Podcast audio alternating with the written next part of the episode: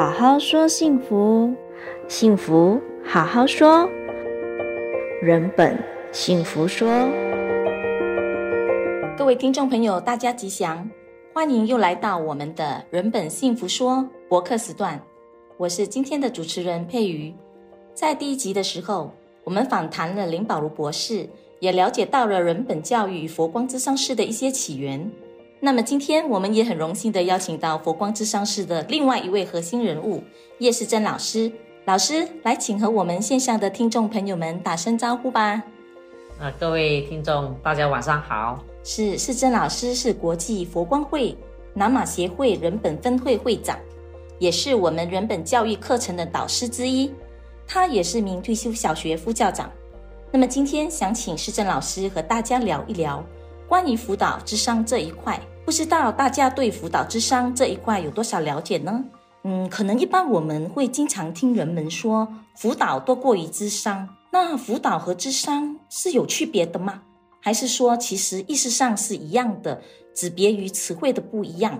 那么刚才你提到这个辅导还有智商这一块哈，其实这个心理辅导呢和心理咨商呢都是起源于西方西方国家嘛。嗯就像像辅导就是一个 guidance，嗯嗯，啊，如果说是在这个智商里面，我们一般上我们就讲 counseling，嗯，啊，如果是在这个马来西亚的呢，他们的这些专业文明，他们都是有些是用用这个 guidance and counseling，也就是辅导与智商嘛。然后辅导比较偏向提供这个资讯的教育方式做辅助的，那么智商是应用心理技术的这个会谈做协助。这个智商的话，它一定是要有一些理论啊之类的东西、嗯、啊，所以比较严谨正确的中文用词呢，在台湾是用这个。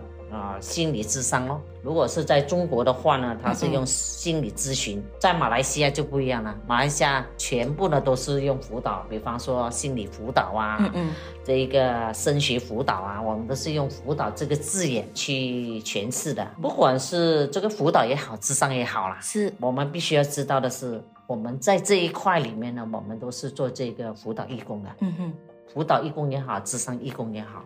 我们要很清楚，要懂得我们的界限在哪里。那么我们的工作呢，都是提供热线啊。虽然说现在有一些面谈的这个辅导，一般上我都是用一种咨询的方式。那么想请问是郑老师，是什么原因让您加入佛光会，并且参与咨商活动，而且坚持这么长的时间呢？说来话长哈，其实这个啊，什么原因我会参与这个智商的工作？刚开始的时候，我从来都没有想过我要加入这个热线辅导这个这个行列。嗯嗯。啊，我那个时候呢，只是单单只是说，在我教学里面呢，我面对的一些对学生纪律的问题，嗯，还有在教导他们的问题，可能是我比较属于那种。比较严格的老师嘛，在跟呃学生互动的时候，可能就会遇到一些问题。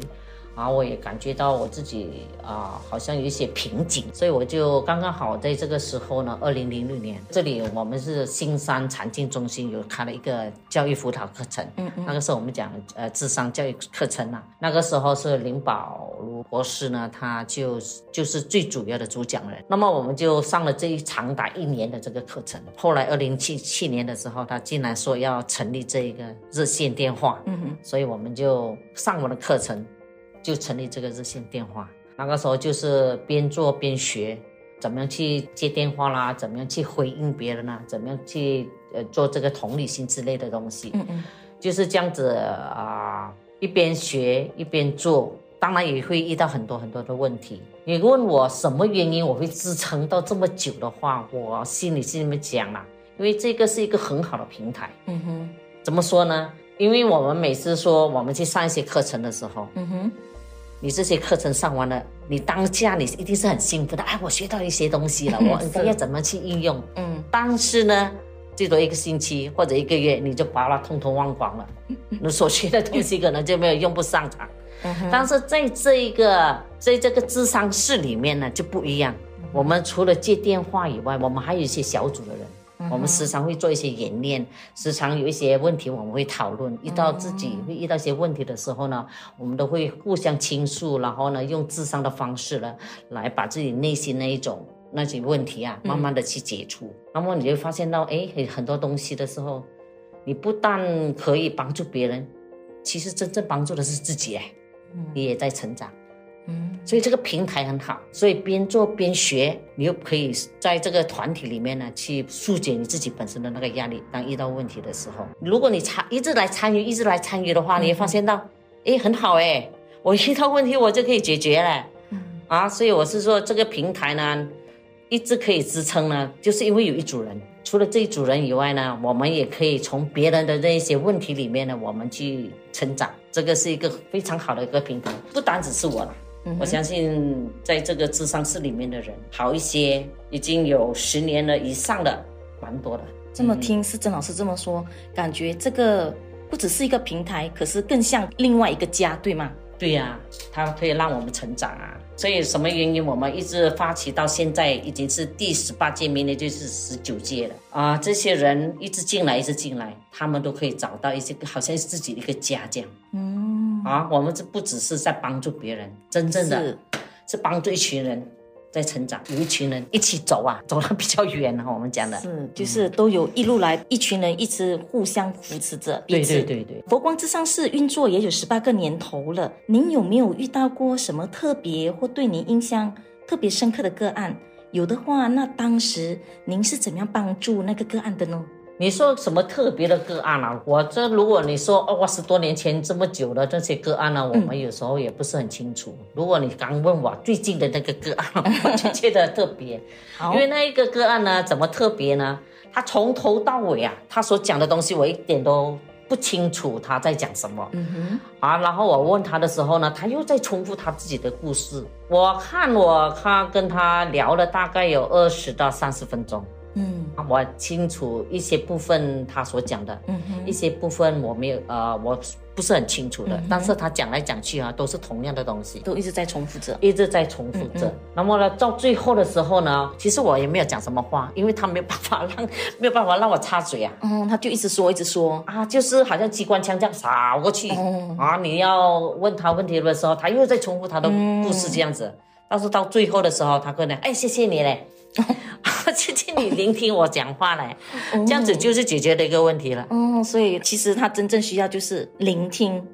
对呀、啊，其实我们这个平台就是聆听啊。嗯，啊，很多人可能他心里面有很多话没有办法跟家人讲，是没有办法跟朋友讲。对，所以不认识的人，我们这些热线电话的人就是他最好的听众。是。那么什么样的人能够来到寻求咨商？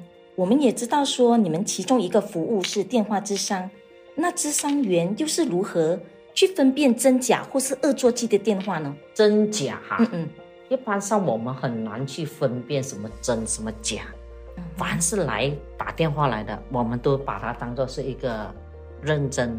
他真的是需要寻求帮助，或者要寻求我们去听他讲话的人。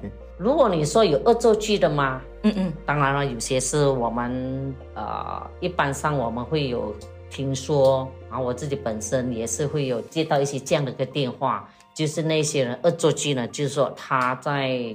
呃，性方面，嗯哼，啊，他一面讲，哎，他我我觉得你的声音很好听，哎，啊，我你你你讲的话的声音让我觉得很兴奋，哎，啊，这种性这种这种性骚扰那种，啊、我们是听得出来的。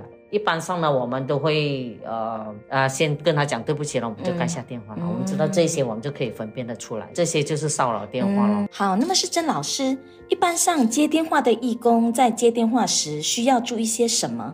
嗯，在还没有讲这个接电话的义工要知道些什么之后呢，我们必须要知道的，嗯、我们训练这个接电话的义工呢，我们都需要懂得怎么样去处理一些情绪上的问题啦。嗯哼，我们要懂得一些同理心啦，那么我们也会要确保会倾听啊，怎么去建立关系，然后呢，怎么样去安抚情绪啊，以及一些理论知识方面的。虽然我们的这个学习时间也比较短啦、啊。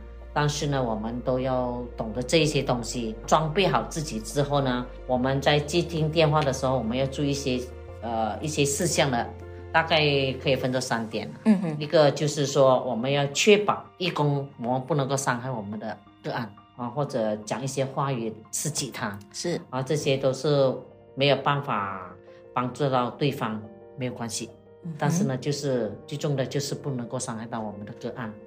第二点呢，就是我们要呃用心的陪伴，嗯、啊，不管他啊、呃、讲了一些什么话语呢，我们都是用很真诚的去倾听他、聆听他。嗯哼。啊，第三点就是啊帮助他的时候，让他听了电话觉得啊哇充满了希望。好像哎、嗯，接了个呃，他他经过我们的这个聆听之后呢，他就觉得哇很欢喜，这个就更好了啊。这如果我们去注意这三点的话，我是觉得一个整个过程里面的这个电话辅导里面，就是我们要以专业的方式呢去做这一份工作。是，所以电话辅导的义工可以说是是在最前线的，接触到个案的最前线的一群。所以我们用这个电话热线的时候。最简单、最便捷，因为很多人呢，啊、呃，都是最先呢，就是先用这个电话打来，它比较方便嘛。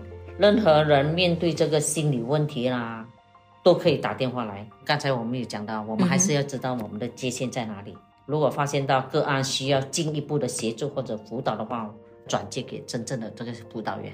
那么，相信有些个案并不是一次两次咨商就结束的。那么，对于一些需要较长时间或几回下来咨商的个案，是否会对咨商员产生依赖呢？然后，智商员与个案之间的关系是怎么样的一个操守？啊，是曾老师可以帮我们说明一下吗？你是讲的是怎么样的一个依赖吗？因为我们是这个电话辅导的嘛。嗯哼。曾经是会有一个个案。长达三年啊，一直打电话进来，嗯，啊，这个个案呢，他自己本身有一个忧郁症的，他在吃药的当儿呢，他就是时常觉得很闷的时候，没有人倾诉的时候，他就打电话进来。因为我们呃一个星期里面有六天都是有人在接电话的嘛，他可能在不同的天他都一直打来。那么怎么样知道？因为你说都有不同的人在听电话嘛，那么你们怎么样知道是同一个人打进来的呢？因为他他的名称一样的，故事内容一样。哦。哦啊，有时候啊，同样的一个人在接那个电话，可能星期六来讲啦。嗯。同样的一个人在接的，哎啊，他的故事内容呢都是大同小异的。他最后呢，他在三年后的时候，他也说，哎，我其实我一陆陆续续都有打来，我们其实也知道是他。哦。啊，他最后到了第三年的时候，他也说，哎，其实你们一直这样子来陪伴我啊，他非常感谢我们。然后最低限度呢，他走出了他的忧郁，是因为我们的陪伴，不是因为我们在帮助他些什么，用心的聆听他，啊，给他一些支持。